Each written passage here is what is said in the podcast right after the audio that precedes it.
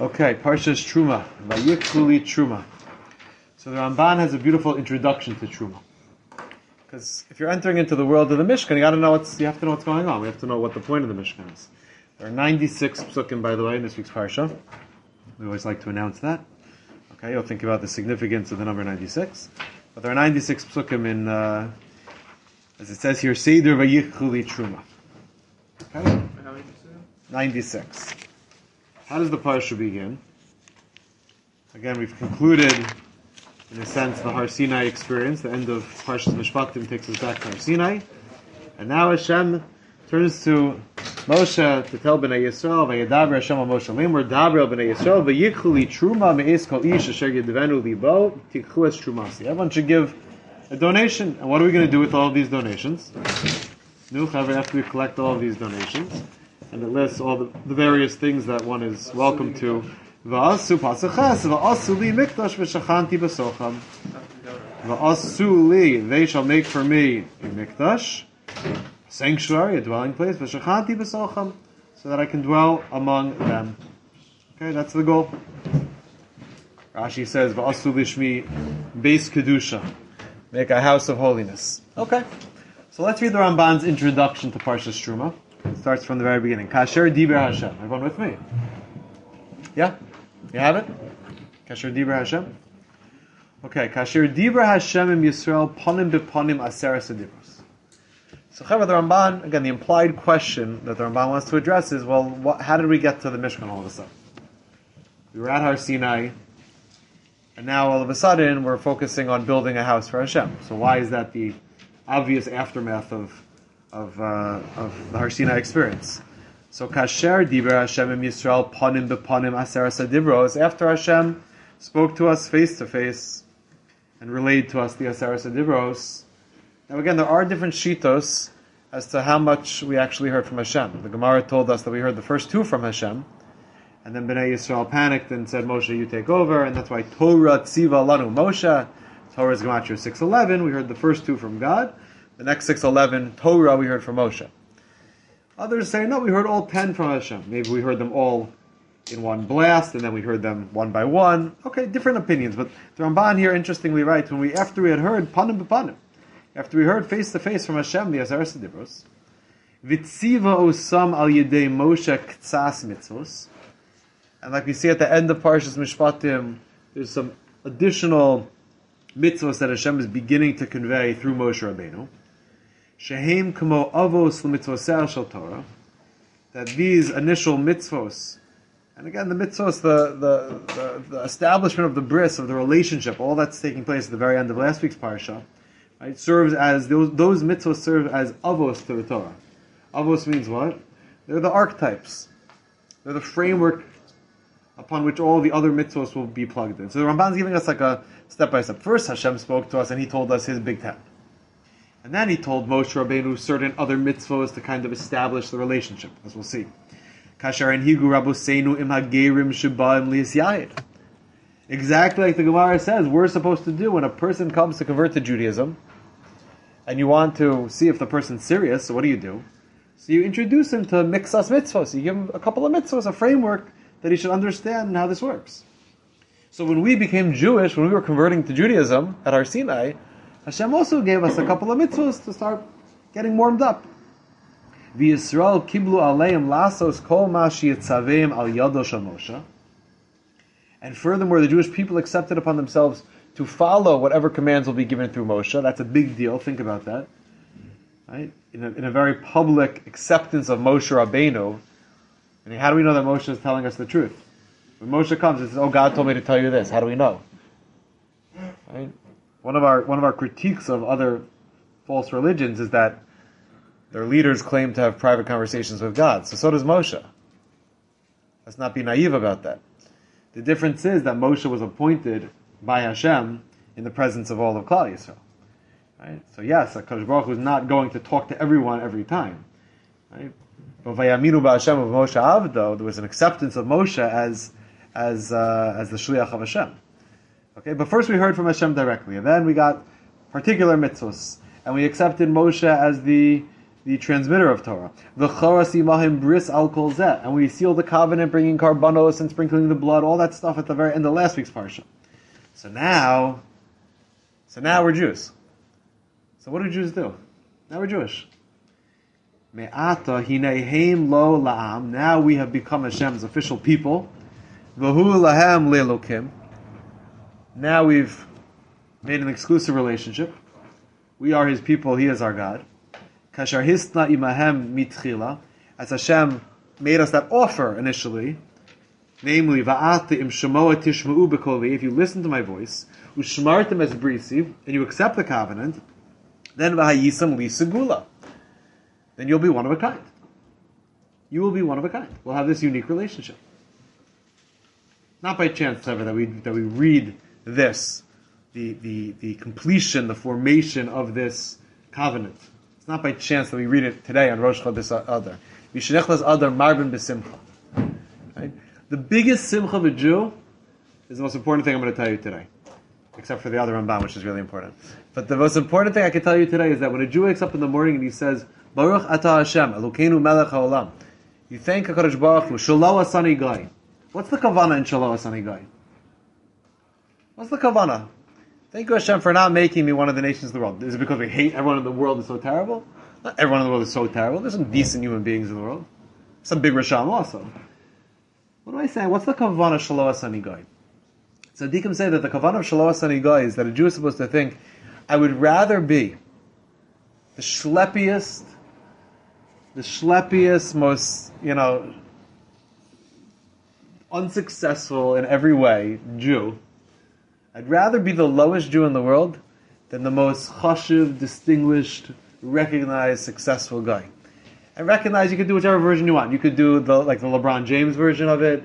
You could do I don't know President of the United States of America version of it. You could do the Elon Musk super successful businessman version of it. You could do top I don't know non-Jewish uh, neurosurgeon at uh, Columbia. I don't know. Whichever, whatever version of chashiv you want to do, and obviously some of those are more chashiv than others, right? But whatever, whatever you know, whatever would be considered the most chashiv person of the Umos Ha'olam, Bilam Harasha, you have to say to yourself, I'd rather be a schleppy water carrier, a shlomil and a shlomazel who has no success in this world, who's, who's like a, a bum of a Jew. I'd rather Shaloah Sunny Guy. Thank you, Hashem. I'd rather be that than be the most successful non-Jew in the world. Why? Why should that be? The answer is this pasuk. Vayisam li segula. Hashem says, because you're my segula. However, three times in the Torah we find the phrase. We find the following phrase. It says about the Jewish people, we are segula, spelled it down above. Segula, mikol, ha'amin. What's a segula? What's a segula? How do people use the word segula? What's a segula? It's a segula, right? You can't tell it. It's not based on anything logical. It's a segula. If you light a candle in this forest, then uh, on Moshe Shabbos you'll be zoichet uh, arichas yom v'sham. Right? A segula to find your shidduch is to do 25 jumping jacks and uh, while standing on your head. Yeah? Segulas are, yeah, I'm not making fun of segulas. Some of them, some of them should be made fun of, but some of them are, you know, there's a Masorah, this is a segula for this. If it comes from real tzaddik, then, then it's a real thing. Right? But it's an undefinable thing. It's not natural. Segula means something that's totally not natural. That can't be defined. So when the Torah calls us in three places, segula mikol ha'amim, what does that mean? It means that you can't explain why every Jew is the best. It's hard to explain that. But we have to believe in some way that transcends logic. It's a segula. That the Jewish people are the, are the best. Now again, that's not bragging rights, that's responsibility. Right? But when we say a bracha on it every day, we don't usually say a bracha. Safik brachos, lahakel. So if you're not sure that it's an incredible schus to be a Jew, then maybe you shouldn't say that bracha. Don't, isn't that safik? A Jew says, thank you Hashem, shalom anigai. I'm so happy to be a Jew. For all the suffering of the Jewish people and for all the challenges of living a life of Torah and mitzvos and all the $37 a pound for shmura matzah. After all of that, I'd rather be a Yid. And that should fill a Jew with the biggest simcha in the world. So before I take your comment, what's the gematria of Segula Mikola Amen? I'm sorry, it's Adar. I can't help myself. What's Segula Mikola Amna? Segula is how much? 98. How much is Mikol?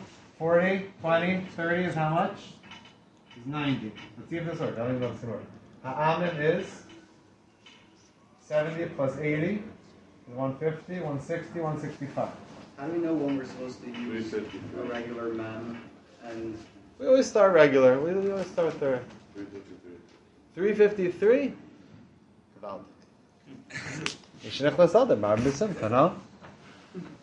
What's the Simcha of Adar? Why are we reading the parsha of Va'asuli Mikdash V'shachanti B'socham on the on the day we enter into Adar? 353? Because we're filled we're filled with an incredible Simcha of what? Hashem, you chose me. No, like the story Rabbi Yossi told the other night for those who were by the Farbrengen. Right? With all my with all my shtuyot, Hashem, you chose me at the end of the day. Segula Mikol Am. So Segula Mikol Am is Gematria Simcha. 353. Mishnechos Adar Marbin B'Simcha. Because when a Jew realizes that for some crazy reason Hashem says, I want you to build me a house. I'm going to build you a house. You built the whole world. I'm going to build you, Vasu Li Mikdash. They should make me a Mikdash. We're to, well, I'm to donate? What am I to donate? Shoham stones? Aquamarine, purple and scarlet wool? That's what I'm to donate to build you a house? You built the whole world. You built my brain, you built my heart, you built my liver, you built my kidneys. What, what do you want? I'm to now make a, a place. I'm to make a base Kedusha for you. Hashem, you are the source of Kedusha. Kedoshim to you, ki kadosh ani Hashem. I'm to build a base Kedusha, Rashi says. I'm supposed to make that for you. And the answer is, okay, Baruch Hashem, that's the schus. But a Jew has to feel. And that's why on Purim, when a Jew is drunk, Isaac Held reminded me. Everyone knows Isaac Held? You know Isaac Held? Isaac Held reminded me the other day, he said, he sent a vart that apparently we said in Shir a number of years ago. He said that the Gemara says in Psachim that Hashem hates three people. There's three people who Hashem does not like, and one of them is a drunk. So why do we drink on Purim? To say, to teach that even when I, when I do something that Hashem hates, He still loves me. That's called Segula. Why? How can you do something that someone hates and they still love you? That's not logical. It's a Segula. Right? So that's what the, that's what the Ramban is saying. I'll take your comment one second. Now that we signed up, we did our part. We stood at the mountain, we spoke face to face, heard the Aseret Dibros, accepted a number of mitzvahs, like a ger who's converting, is introduced to a number of mitzvahs. We accepted Moshe Rabbeinu, we sealed the covenant, we brought karbanos, we sprinkled the blood, and the last week's parsha. So now we've become Hashem's people, He's become our God, and it's a fulfillment of what? V'yisam li segula. It's a fulfillment now, from this point forward, again, it was a business deal until now, but after, after the deal is complete, now Hashem says, I love you in a way that transcends any, any transactional relationship. Until now, we have to negotiate the terms. Moshe goes up the mountain. Moshe comes back, tells Bnei Yisrael, "Here's what God said. Go tell, go tell Hashem. Here's our response." Right? Moshe's Moshe, like we were learning yesterday, about the Tetzaveh. Moshe's playing the middleman. He's playing the the shadchan. But now that you're married, now that you're married, you're married. Now you have an exclusive relationship. Okay, Moshe Elimelech. Is this like state of Segula? It's like it's given. It's like bestowed. It's a given, yeah. Why? What if it's a Jew? He really like hates being Jewish and and you know. He can. The only way he can convert to, to another religion, the only way he can get out. I think prefer. Let's say let's say let's say going to this day and age where like a lot of Jews who like have zero connection to Judaism. How do you hate the idea of God and, and being part of this? Kafaleim harkegigas. They're stuck. Too bad. Yeah. And, and No, there's one way out. I'll tell you, there's one way out. I have to finish this statement because I'm saying something that's not true right now, so I have to finish this statement. There's only one way out of. There's only one way to get out of Judaism. How do you get into Judaism? How do you convert to Judaism? You have to what? Go to mikvah, get a bris, and Accept. accept, not just Kabbalah Shema, accept All, the mitzvahs. You have to accept all of the mitzvahs. Let's say a person says, "I accept everything minus shatnez." I don't. I don't. I. I have to wear a linen in the wool, but I'm, I really want to be a Jew. It's a weird time. No deal. It's a weird type, yeah. Right? A person says, I, a person says, I accept everything minus taking a lulav on on sukkahs. I'll do everything else. No go. Right? The way, only way to convert to Judaism is a person has to say, right? The person has to say that I accept the entirety of the Torah without any exceptions. I accept the entirety of right. A person, a person says I accept ninety eight percent of mitzvahs, ninety nine percent of mitzvahs. It's no go. That's the rules for conversion. You have to be fully committed. Okay, so we believe in converting to Christianity and Islam as long as you can be hundred percent. What's the problem? Or what's the Baruch Hashem not the problem? What's the solution? A Jew can kick and scream as loud as he wants. I'm 100% committed to Islam. You know what we'll say to him? No, you're not. Because there's a point inside of you, right? Called what? Give me a little. Give me a little. What's it called? The Pintele Yid. Good. Give me a Mizachas Gittin way of saying the same thing. He wants to. Rotzani. He wants I want to do what's right. There's a part of you that can't be scrubbed clean. So we say to someone, you want to convert to another religion? Same rules as converting to our religion. You have to be 100%. So the guy says, I am. You say, no, you're not. Oh, but not even the conversion part. You can't. You can't. Like. You're sta- you got a tattoo. You got a tattoo at Har Sinai called Anochi Hashem Elokecha. You can't get out of that. Um, I say, let's say someone, let's say you have someone, like not my friend, like businessman, like someone who, who does incredible good for the world, right? As opposed to the bigot Russian who's born Jewish, who's the bigot Russian. Like, it seems a little.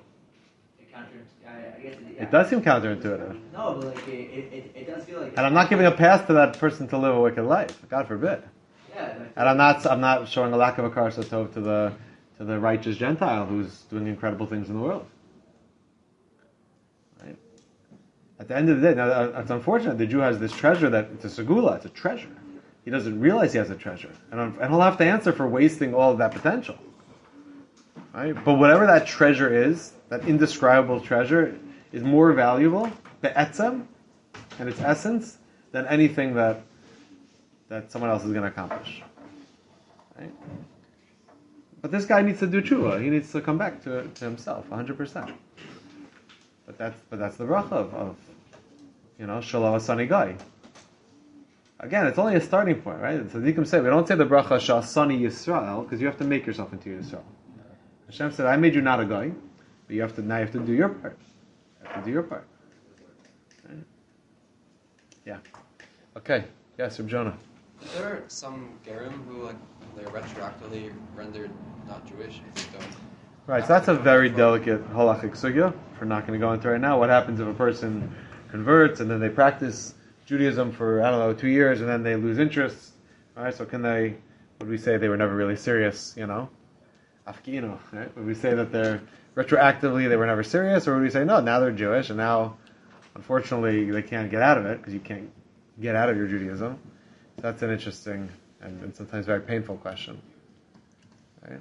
Or what if we know the person? What if a person converts and we know they're not? They're not. You know, they'll say they're 100 percent committed, but we know they're not going to follow everything. So how would we deal with such a convert? Okay, these are very weighty We questions. don't, we don't expect the convert be a, a tzaddik that follows everything. Yeah, we don't expect the person to be perfect, Right. but there, is there a willingness to accept this, the, the system of all? I mean, I do a veris also, so do you. So we all we all have our imperfections, right? But I don't I don't live with a belief that the things that I do wrong are they don't matter. They matter.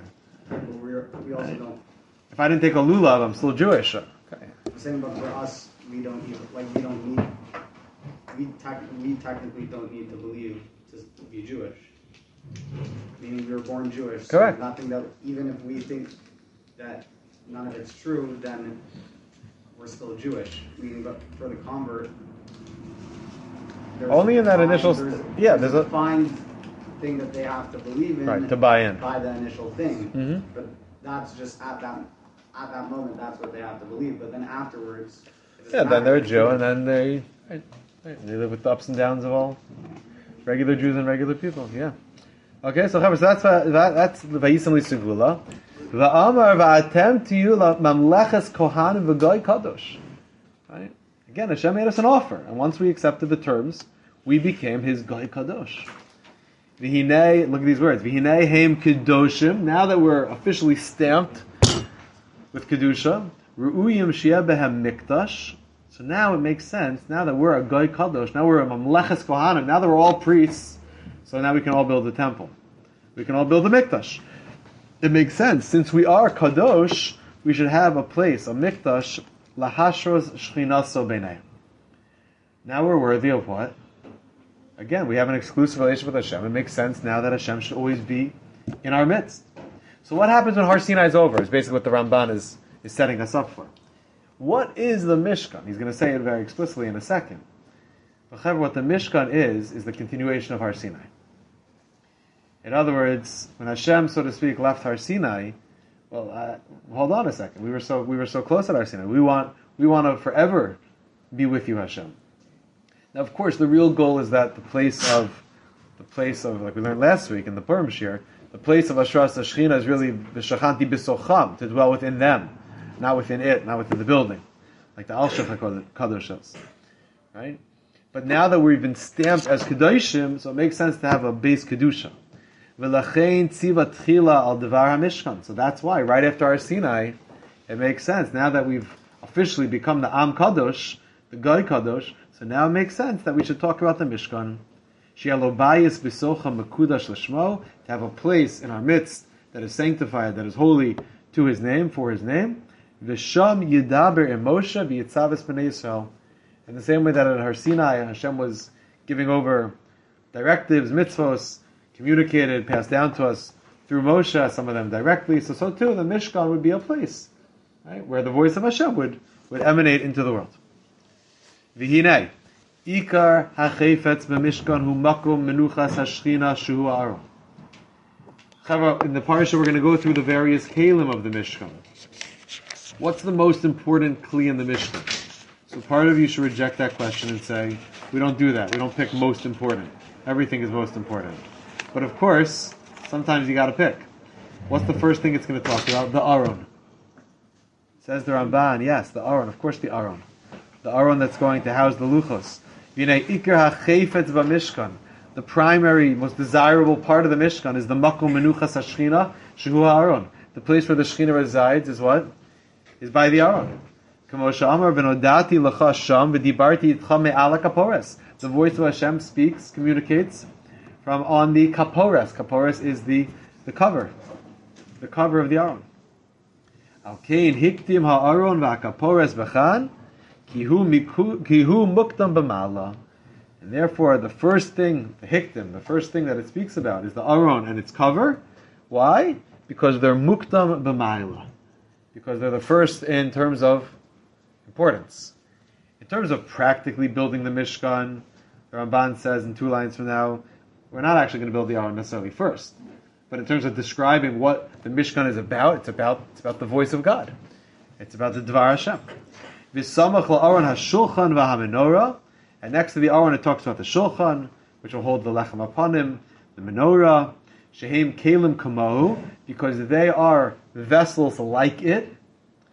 In other words, the Lechem him of the Shulchan and the Menorah are also going to be vessels of Hashras Hashchina presence of Hashem, right? And take the Gemara in Shabbos Daf Chav Beis. The Gemara says, why do we have a menorah in the base of Mikdash?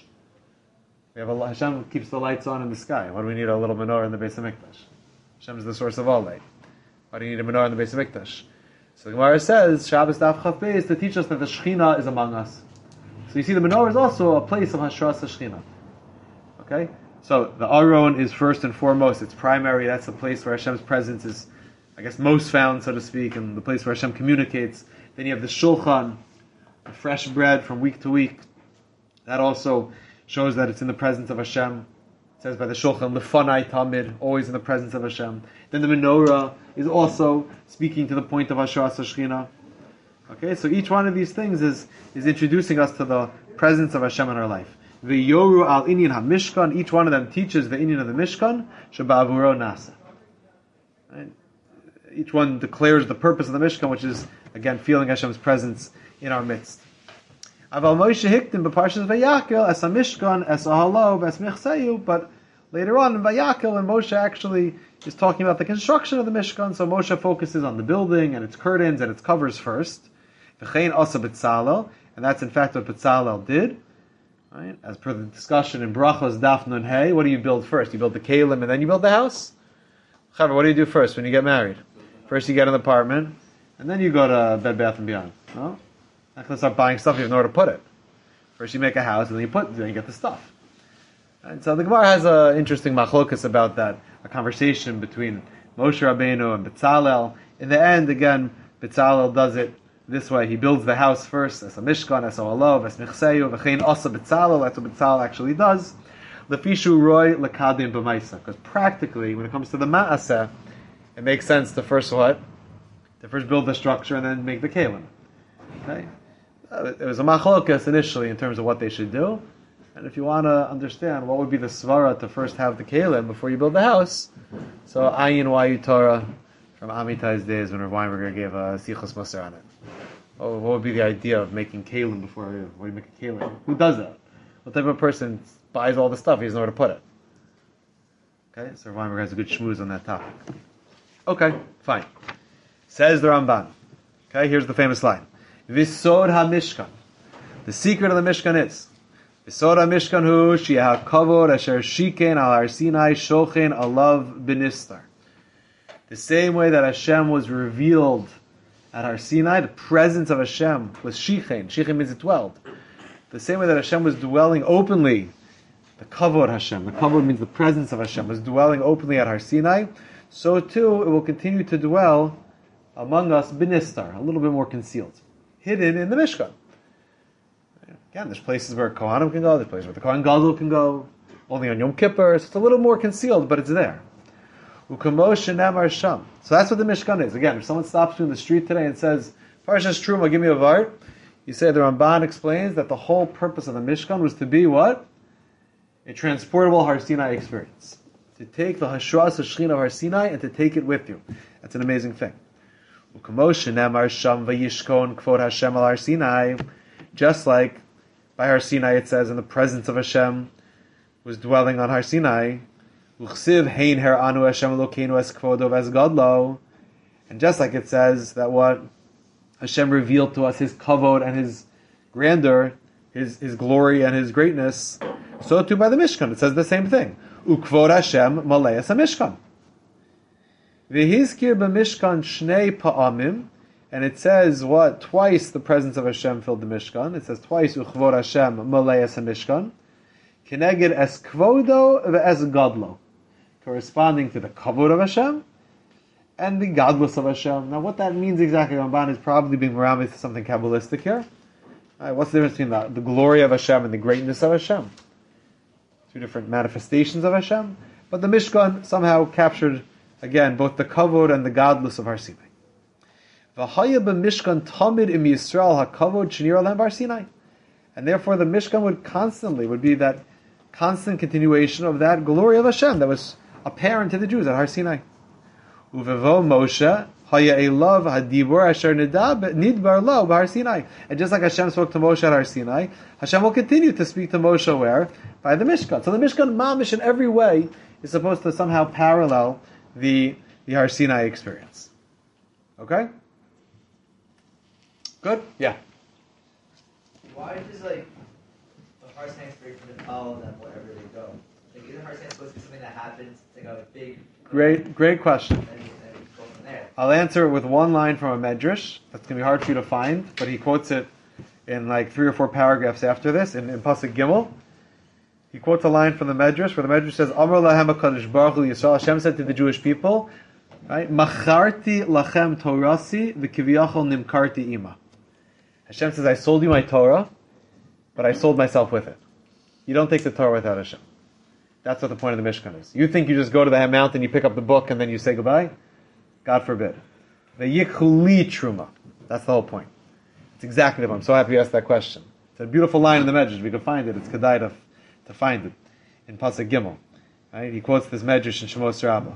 Macharti lachem torasi. I sold you my Torah. I was sold with it. Lekach tov nasati lachem Torasi al tazova. Don't abandon my Torah. Well, how am I going to remember that it's your Torah, God? How am I going to how am I going to distinguish your book on the shelf from all the other books on the shelf? And the answer is by taking Hashem with you. That's exactly what the Mishkan. That's why you have to the Hashras Hashchina of Har Sinai has to travel with you. So important, so fundamental. Okay, all right, amazing. All right, friends, let's jump ahead to Parachaf Hey Pasuk Yud. And we'll learn a beautiful thing about Torah. Yeah, I'm just going back a little bit to the, sure.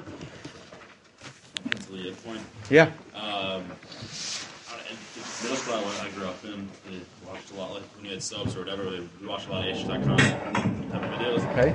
And it kind of reminds me of like those stories where you hear like their ancestors were like in, before the war were in Europe and like their parents kind of like told them Shema like nothing else and like Right. a generation or two later they kind of hear that again and they don't really know why it clicks for them or know why it hits them in a certain way and that, that's what brings them, them back. It's kinda, it seems Yeah, like it's kind of similar. 100%. Like, if you the try to escape and you nothing with you, hear a little thing and spark whatever. Shem will chase you back. Yeah, yeah, yeah. It's a, it's an irreligious Jew standing at the kotel and having like suddenly overwhelmed and crying. Like what, where, how, why? Where'd that come from? And again, it's the it's the Shema Yisrael of a Jew dying al kiddush Hashem. We're willing to suffer for his Judaism that he hardly that he hardly practices, but it's deep. It's deep. Right? It's a v'shachanti. That's also part of the v'shachanti b'socham. Right? The Anochi Hashem Elokecha experience of Har Sinai is not like a, a one-time situation. It's something that travels with you. Yeah.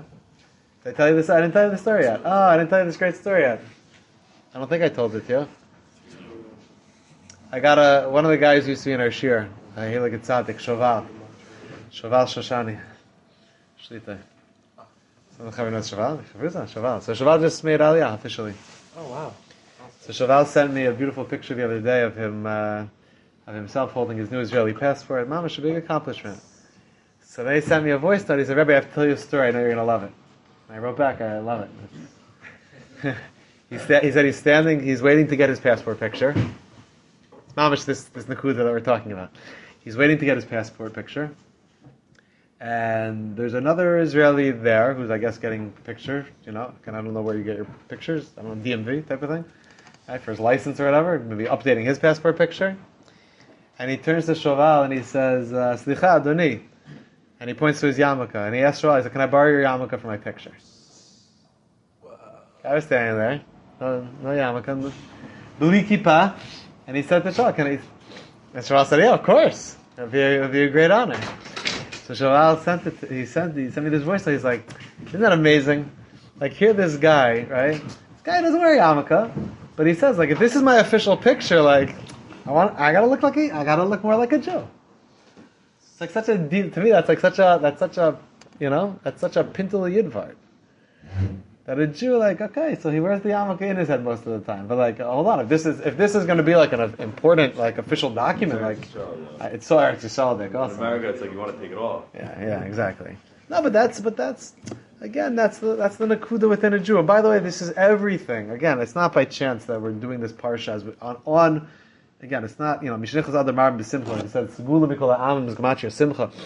It's more than that. It's the whole the whole thing that Haman was targeting was was this right. The, the gin, it's called the Ginze HaMelech. That's what that's how it's referred to in the Svarim Hakadoshim. Right? The Ginze HaMelech means the treasure, the, the secret treasure, the segula, the hidden, the hidden most, you know, the crown jewels, the hidden most protected um, part of a Jew. Haman wanted to, to target that Nakuda Pnimi inside of a Jew. The highest point, the deepest point. Yeah.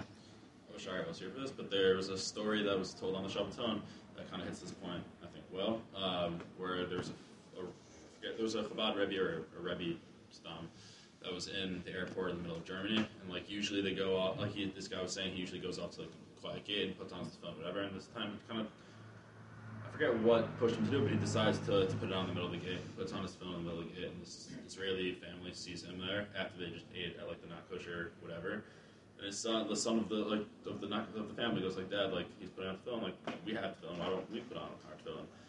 And that's like I don't know. It's just not kind of what we do. Like we have it with us, but like we don't. We're not like so connected to. it. We don't necessarily put it on. And you're just like, why not? Like he's doing it. Like, like well, let's just do it. And like he was like, you know, what, fine, whatever. And then they put on the film because they saw this other guy was doing it. and They happened to have it somewhere. Right. Yeah, Pintele Yid. Is alive and well. That's what I hold. Yeah. I heard a crazy short story by a shliach you know, where I live in Northern California that he's a military chaplain rabbi and he was meeting by the base. He got to talking with the general, who was an African American guy, and it seemingly has no connection to duties, just he's a military general, talks to the general. Um, he's talking and he finds out the general has some Jewish roots. There's no um, overt signs that he's Jewish, but he has a five generations back. He had a great grandparent that was Jewish. Okay. and it was his maternal grandmother all the way back. Um, so the shliach asked him, African American guy, he's one upon tefillin. He's like, no, I'm like, I'm not Jewish. Like, I don't identify with what you're telling me.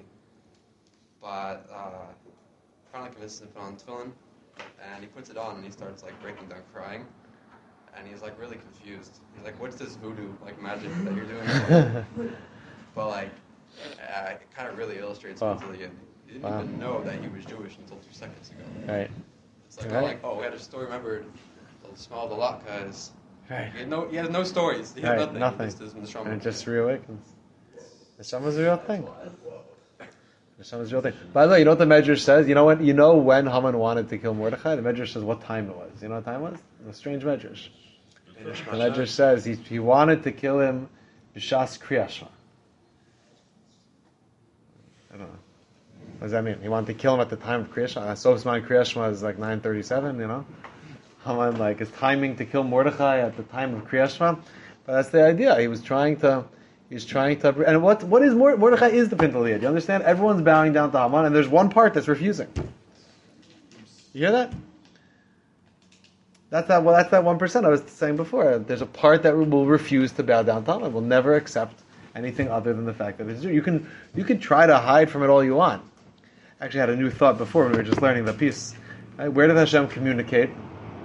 Hashem communicates to Moshe Rabbeinu, right, from a place called, you know, Kodesh Kodashim. The Holy of Holies. It's Yom Kippur. That's the day where every Jew shows up, right? But it's interesting that the voice of Hashem is heard where Me'al Hakaporas, from on top of the cover of the Aron.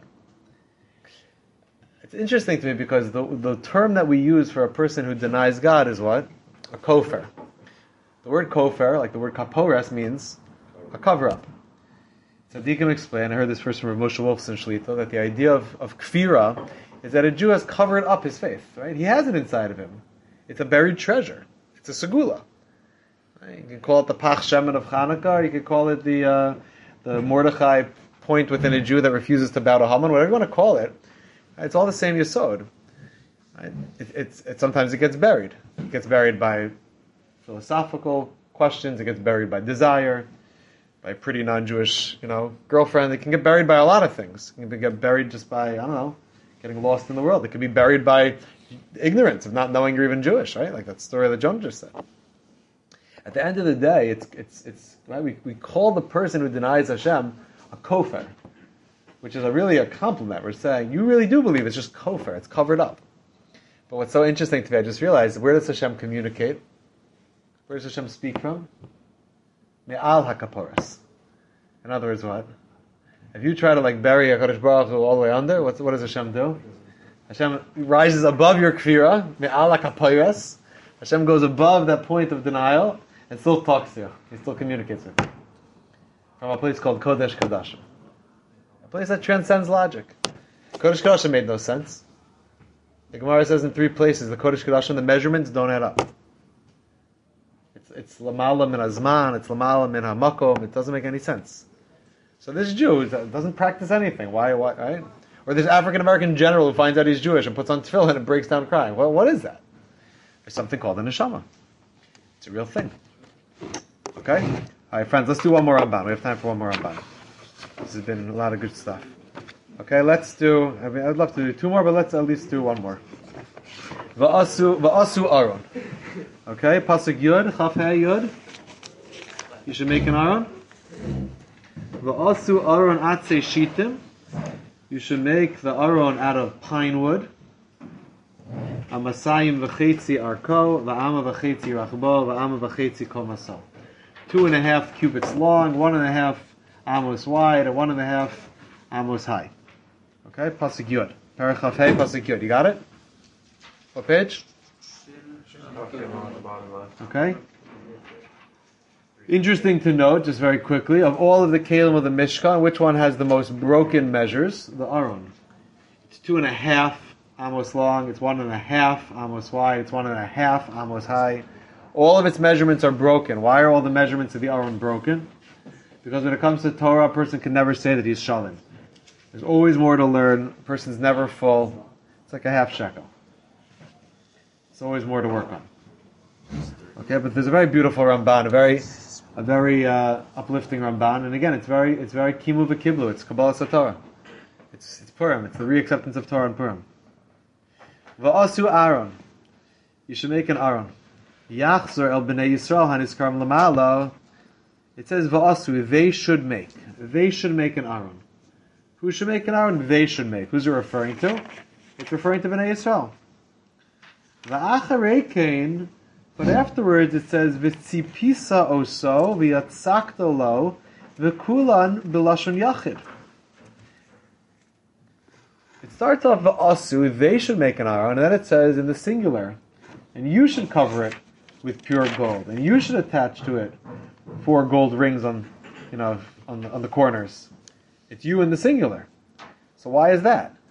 So one answer is, well, you know, shluchol shalom kamoso, and Moshe is, I guess, the head contractor on the project, and therefore it's in lashon yachid ki Moshe keneged kol Yisrael. All right. Medrash says that Moshe corresponds to the entirety of the Jewish people. So when it talks in the singular, you know, it started off in the plural, talking to all of Bnei Yisrael. It then says singular because Moshe represents Bnei Yisrael. Okay, could be. But then the Ramban says something more. Have a look at this next line. V'yitachein sheyirmos. Perhaps what it's really hinting to is, again, underline it, shiu kol Yisrael mishtatin ba'asiyah sa'aron. Of all of the kalim, what is the one that we have to say in the plural? You, plural, every single Jew, collectively. Every Jew has to be what? Mishtativ. Every Jew. Kol Yisrael, Yeshlam Chelik L'Olam Haba. Kol Yisrael, Yeshlam Chelik B'Torah. A Jew has a what? Has a neshama.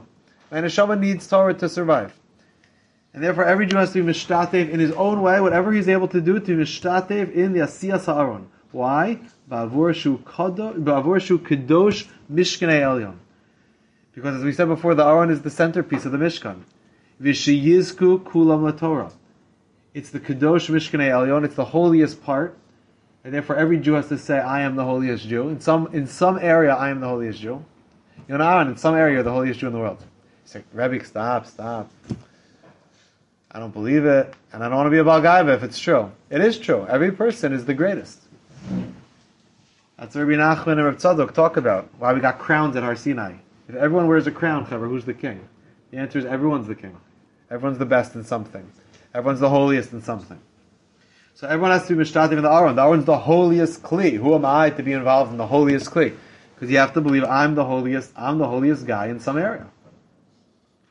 And secondly, v'shiyas kukulam Torah. And secondly, not just because the Aron is the holiest, but because what?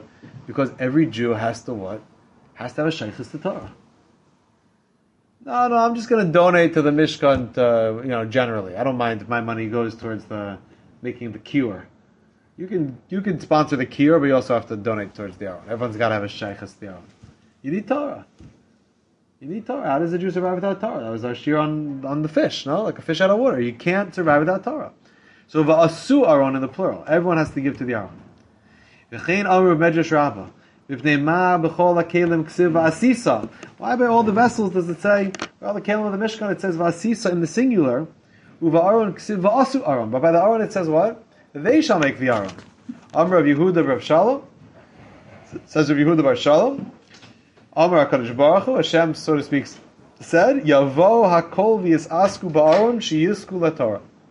Everyone, Hashem said, because it's, it's plural, because everyone should come and be involved in the Aron, so that everyone can realize that they have a chelik in Torah. However, here's the punchline. Ready for this? I still don't really know what this line means, and I'm curious to think about it together. What does it mean to donate towards the Aron?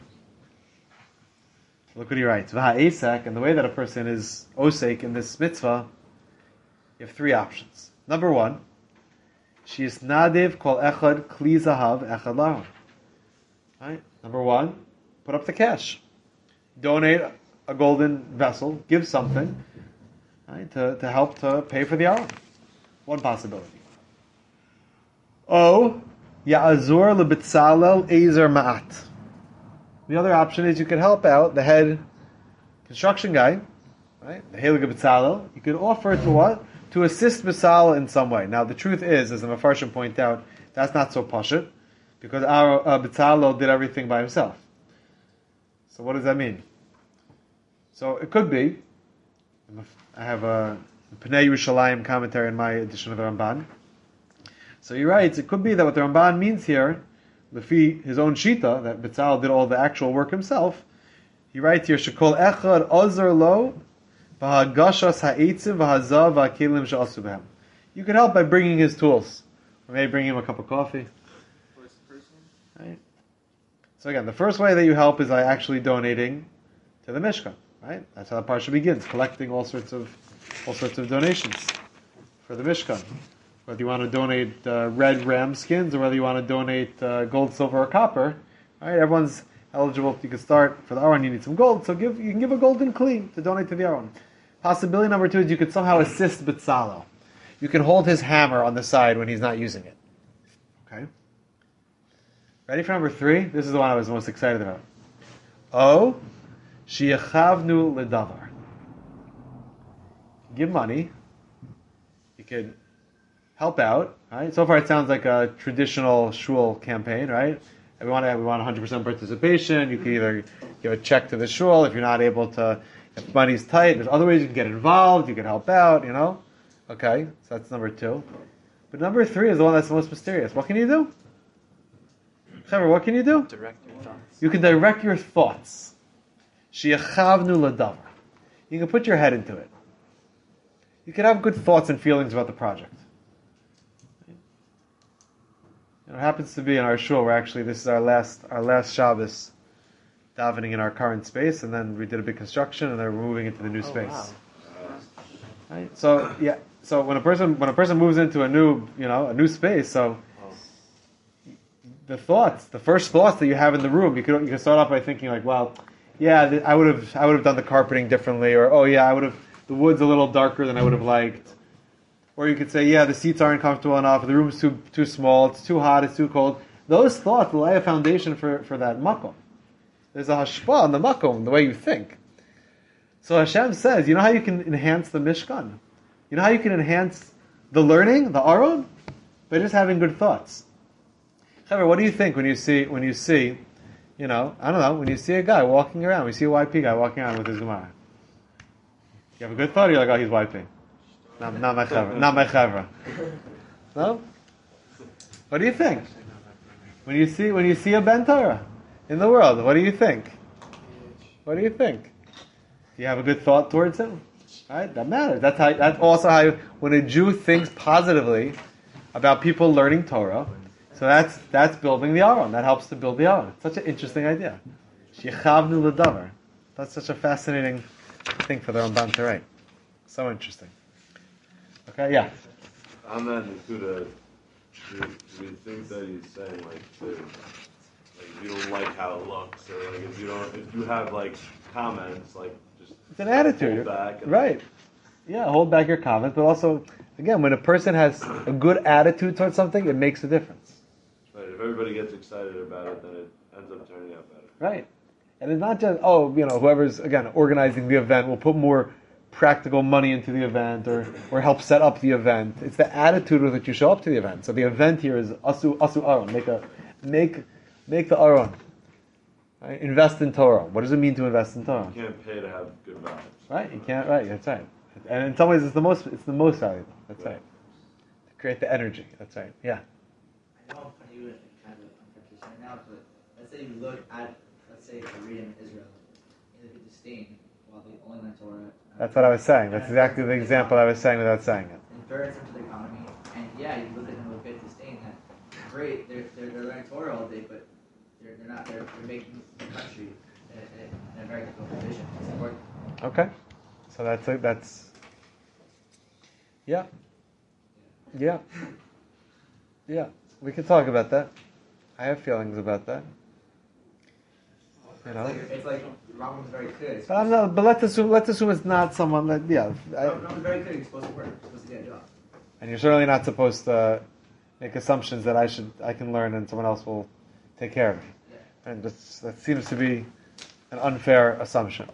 Right? But let's take let's take the example of the guy who's I don't know, whose whose wife is working three jobs so he can sit and learn, and she's happy. Let's assume she's happy. Let's say she's not bullied into it. But that's not your hashkafa, right? You don't. I'm not going to live like that. Okay. So do I look at that person and do I say, "Wow, look what he's look what this family sacrifices for Torah," or do I feel like, you know, I don't know. How do I look at it? What type of energy do I bring? Again, a person a person could say that's not for me, and a person could still appreciate it, and a person could still see that this this person's dedication to Torah is something. But uh, but I understand. I understand the the struggle in that. Yeah, it's a delicate it's a delicate point. Okay, let's do one last one. Last one. Let's. Well, we got to end on one, one more good one, just to give us a bracha. Just a short piece. Chav dalet. Chav hey chav dalet. Okay, we did the introduction. We did the va'asu in the plural. And we'll end with chav hey chav dalet. Zer zahav saviv. However, we have a shulchan. We have a table in the in the Mishkan and in the Beis Hamikdash. We have a table. It's made out of pine wood. Okay, a beautiful table, and the table has this zer zahav saviv. It's Pisa oso zahav tahor. The pine wood is overlay with uh, pure gold, and it has this zer zahav saviv. It has a gold rim around it. Okay. Now, what's the, what exactly is this gold rim, so to speak, that uh, that surrounds the shulchan? I'm just trying to find a good picture of the shulchan so everyone can see what. I know. Yeah, where is it? In the back there's a picture. In The back of the brush. Let's see. Oh, here we go. Okay, there we go. The golden rim. Yeah, the golden rim. Okay, on the table, on the table, here's the table. I know if can see from there. We're going to have the stacks of the breads. Right, but on the the frame of the table, right around the top of the table, there's like a little there's like a little golden fence. Almost looks like a crown. Yeah, It's like the base it's hard to see golden rim. A golden rim. The golden rim. Yeah, pass it around. The golden rim.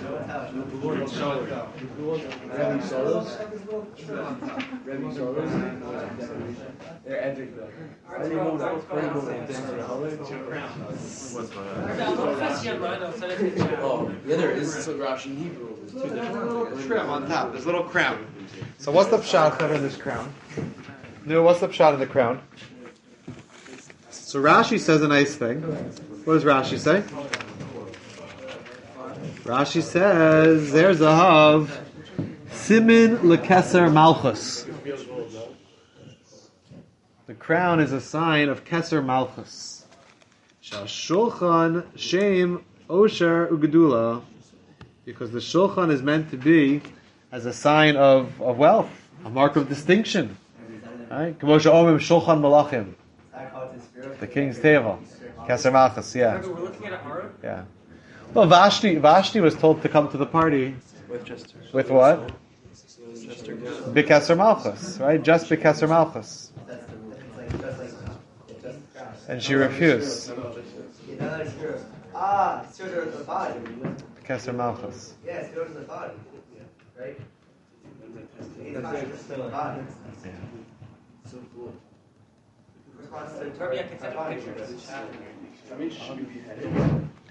Does that mean that Vashti should be beheaded? Just bring head and your crown. No. Oh. no I mean, the king tells us every day also to show off Bikeser Malchus. Tefillin. That's right. That's why the Gemara says that if you if you say if you say Shema without wearing tefillin, so that's then it's like you're made. It's like the sheker. That's right. That's right. You need your Keser Malchus. You need to be wearing your tefillin. Rafi says in order to what? In order to say Shema. What's the gematria of Bikeser Malchus? It's very easy. Keser six twenty. Big Keser Malchus. Vashti was told wear just come to the party. Big Keser Malchus. So big Keser is six twenty two. Malchus is four ninety six. Six twenty two and four ninety six. It's 1,111. 1118. 1118. That's right. 1118 is Gematria Shema Yisrael Hashem Elokeinu Hashem Echad. So Vashti was told, come to the party, big Keser Malchus. It's also the way Hashem tells us to show up every day. Yeah, but you know the song. you Okay. just know what's the number. The Keser Malchus is Gematria Shema Yisrael Hashem Elokeinu Hashem All right. Egalitarian men. It's a good one, no? It's a good one. Yeah.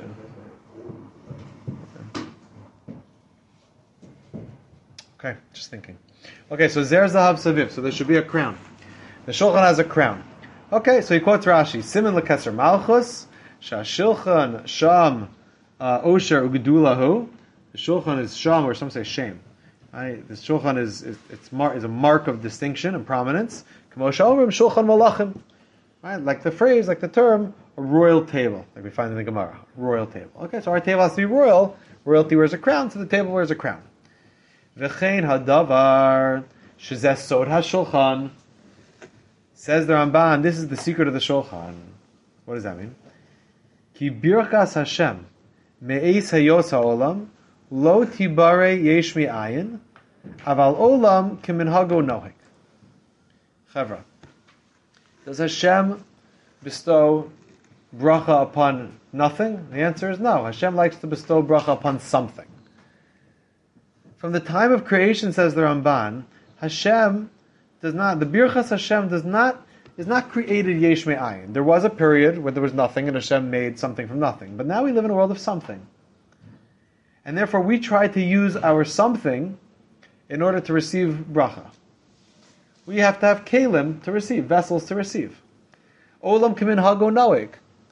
In other words, if I come over to you and you have, I don't know, you have a, a big bottle of some beverage, yeah, and I say, can I please have some? And you say, sure, I'm happy to pour you some. So I say, great. So I said, well, so the guy said, well, what do you want to pour it into? I don't know, I just pour it. Pour it into what? You need to give me a vessel, give me a kli. I'm happy to I'm happy to share my goodness with you, but you have to you need to make something to receive. So from the time of creation, Hashem says, I need a vessel, I need a kli in order to, to give you. Kodesh Baruch Hu looks back and he says, okay, now I have a world, and now I can start to, to give more. Aval kasher sham shoresh davar tachul alav bracha bo. But once there's a shoresh, once there's a root of something, once there's a, a root matter, so then Hashem can continue to add to it. Kasher Amar Elisha, like we find by the story of Elisha. Hagidi, li ma yesh lach babayis. When Elisha asked the woman, "Tell me, what do you have in the house? If you have you have a vessel, if you have a vessel, I can make magic tricks with it. But if you don't have any way to receive, so I can't, I can't, I can't bestow blessing." V'chala habracha al umila? Once there was a vessel, so then there was blessing in the oil, and he was able to fill up all the vessels. Eliyahu, similarly we find by Eliyahu, by Eliyahu, by Elisha, kada kemech lo lo chaser. Again, once you have a, a jar, so the jar can contain more than it could naturally contain, but you need a kli, you need a vessel. We actually touched on this idea once in the Ramban. When we spoke about the Ramban, um, and I connected it, I showed you that the Chai Eldon brings it as to why we do simanim on Rosh Hashanah. Right?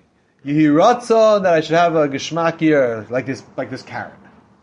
What? Ratzon that the fenugreek and the leeks and the the beets and I should have a lot of mitzvahs like a pomegranate. Why do I need a pomegranate to say that? Why can't I just say that? The answer is because bracha likes to be grounded in something. Hashem says, "I want to." You should make some type of pol dimyon. There should be something that's that's somehow representing it. It makes it easier kiviyachol for Kadosh Baruch Hu to, to then give the bracha. So the shulchan, v'chein b'shulchan belechem upon him, right? Why do I need this whole funny thing? Hashem doesn't eat the bread, right? It's almost like, uh, what, what's the point? So I make this shulchan, and I even give it a little crown, almost like making it more ready to receive. Right? I need a place for the bracha to reside. Bo tachul habracha. That's where the bracha will take effect. Umimenu yavo hasova l'chol Yisrael. And from there, all blessing will come to the Jewish people. In other words, once there's a vessel, right, so then the bracha can be found. And that's what the Gemara says. He concludes with Lakach Amr. The Gemara says, Kol kohen shemegiu kapul.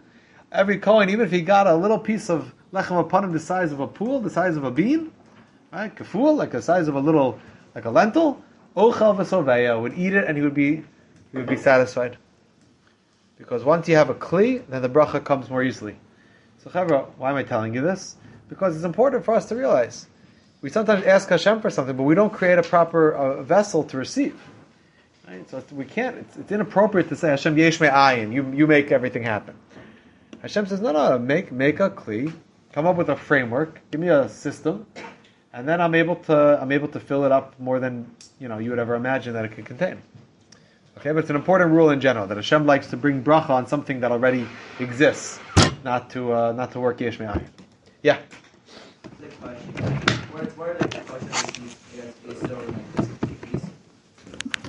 We have some sort of like foundation that this world is Hashek, and that physical reality is not a real thing, that and more I don't say illusion because it's kind of like a Buddhist idea, but more it's not inherently real. That this world is is not the real thing. Then why is it that we need a, a the world? So I think that was what Rabbi Yossi was saying the other night.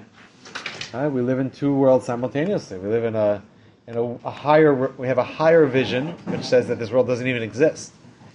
We have a lower vision where the only way to receive is to have a vessel that can receive. Right? So I have to embrace physicality fully and accept it as reality, and I also have to know that it's absolutely it's absolutely an olam hadimion. It's an olam hasheker. It's an olam that's not even an olam. Right? Olam is milashon he'olam. It's concealing it's concealing the truth, which is that there is nothing other than Hashem. You know, Yeah, I think so.